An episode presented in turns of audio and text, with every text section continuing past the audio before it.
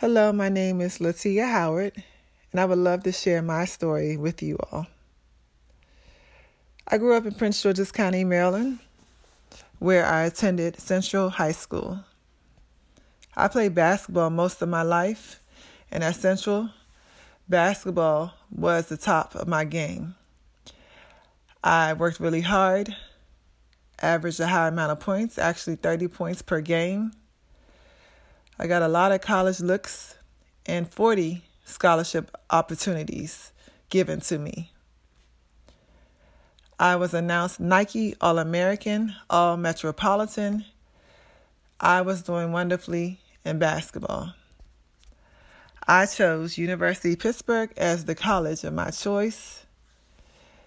And it was a great choice because I learned so many things there. Went to University of Pittsburgh. Basketball was still a big deal for me.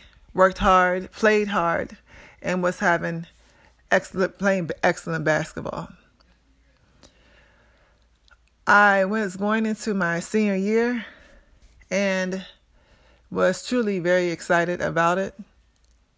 Um, going into my senior year it was around the time the WNBA was starting to be spoken about. Scouts were starting to look. I started to get some inquiries, and I had to have a great season to end my career at University of Pittsburgh. So it was very important to me.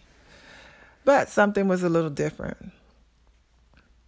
When I would run or walk, I would get a little dizzy. I couldn't complete workouts when they would run 10 laps, I can barely get through one. But I, I was trying not to complain much. I'm working really hard, you know, as the head of the team, trying to be a good leader and role model. So I would just try to fight through it. After the majority of the workouts, I would have pain in my side, dots in my eyes. I would just go home eat some soup because I would have fevers after workouts. Me being young and not understanding what a fever meant, I would fight through it, it would go away, get rest, wake up the next day and work out. This went on for a couple months until one night my fever I was burning up. I didn't know what to do. I called my mother, explained to her what was going on. My mother told me to immediately go to the emergency room. I went to the emergency room and the doctor told me that I will be staying. They ran some tests and found out that I had endocarditis. So I stayed and had to have emergency open heart surgery. I came in on a Wednesday and my surgery had to be done on a Saturday. And it, my infection grew so large, it broke off and fell into my spleen, and it grew in my spleen. So the pain in my side from workouts was because I had an infection in my spleen. So my surgery was successful. They was able to repair and not replace my heart valve. And I was able to start a new season playing basketball. And just so everyone knows, the infection came from a dental appointment. Bacteria got into my bloodstream, and I did not know this, and it started to grow. I didn't follow any signs or any symptoms, did not recognize them, and did not listen to my body. So I was not I was unable to treat the infection and allowed it to continue to grow and lead to this horrible surgery that had I had to go through at the age of 20, playing basketball at the University of Pittsburgh. I was healthy, I was in shape, So it was a it was a shock and a surprise to me, my teammates, and my family that something like this could happen to me. So the next season started, workout started. I was in top shape because I had to sit out the whole season after my surgery. All I can do was get in shape and get myself back to top shape so I can play basketball and prove to everyone that I could come back 110%. And that's where I was at. I was at the top of my game. I've been playing summer league basketball, and September comes around, and we're doing workouts. And I get up one morning, getting ready for workouts, gets dressed. I had a roommate who was um, a basketball player as well. She was ready to go. I was coming down the hall and I couldn't talk like normal. I couldn't walk like normal. It's, I started feeling numbness in my arm, numbness in my leg. She thought that I was playing that I didn't feel like working out at the time. And if you were late for practice, you would get in trouble. So she said when she left, I'll just tell them you're not feeling well and I'll go to practice. So I crawled back down the hallway to my room and I received a phone call. It was from our basketball trainer. And she calls and she, she's speaking to me, and she's unable to understand the words that are coming out my mouth. They describe it as sounding like a baby. So she immediately immediately comes over. My roommate gave her the key. She comes over and opens the door and she sees that I had some headache medicine from the night before. She sees the medicine and assumes that I overdosed. She calls the ambulance. When the ambulance arrived, he immediately knew that I was having a major stroke. He recognized every symptom that I was having and got me to the hospital immediately. I got to the hospital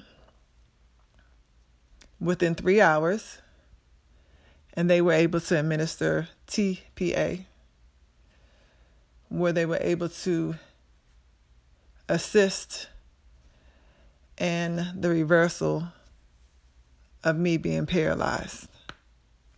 I remember being in the room and looking, laying there, couldn't couldn't move or or talk, staring at a picture of my brain on the screen on the wall and the red lines from the blood clots in my brains. And I remember them saying, Can you move your toes? Can you move your toes? Can you move something? And I couldn't. Can you move anything? Just move anything.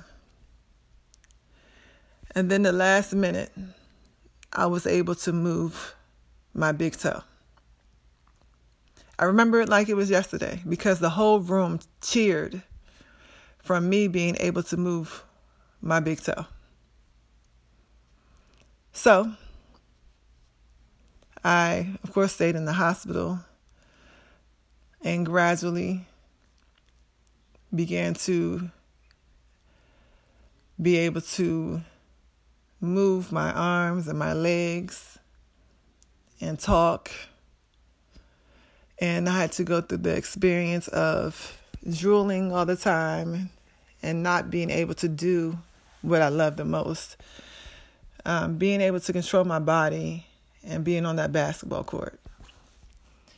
So I was paralyzed. I had so much support from family and my teammates. I went through rehab. They wiped my mouth. They brought me coloring books.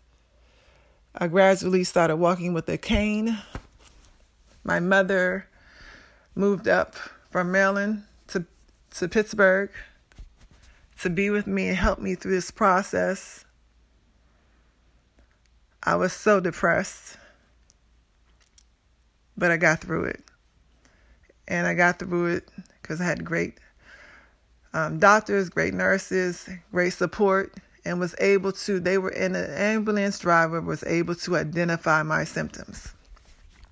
No one on my basketball team ever experienced someone close to them that had a stroke.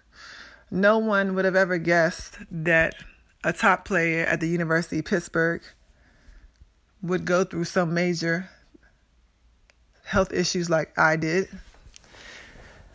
No one would ever guess that because we didn't know anything about the symptoms of a stroke. We didn't know the signs of a stroke. I didn't know, you know, I didn't recognize that the headaches I was having could have led to something like this, or I didn't recognize that my heart surgery, the scar tissue, can lead to blood clots that go to my brain. So these are the descriptions of what was told to me and what the doctors explained to me is how my stroke came to be is because, you know, my heart surgery the year before, um, the scar tissue that um, led a blood clot to my brain. Um, but I am now able to do, do that and share my story with everyone who needs to hear it, who wants to hear it, um, and able to share, you know, what to look for in a stroke and what to look for signs of heart um, conditions um, and how to lead healthier lives. I um, am, am excited that I was I am a survivor. I was able to turn my life around. I was able to graduate with two degrees. I went I went through a long process of not being able to write, with bringing recorders to class and having go through a whole bunch of accommodations to graduate. Um, but you would never be able to look at me and tell what I've been through. I am currently an educator in the school district that I went to, a basketball coach, a varsity girls basketball coach in the school district in the school district that I went to. So I coach and teach at Duval High School. I um, share my story um, outside of all I went through. I hope that everyone is able to, you know, pay attention to this the signs and live healthy lives. And I appreciate you all for listening to my story. And I hope you all have a great day. My name is Latia Howard, and I am a survivor. Thank you. I also want to thank American Heart Association for allowing me to share my story, providing research, and sharing awareness to others so that we can live in healthier lives. Thank you.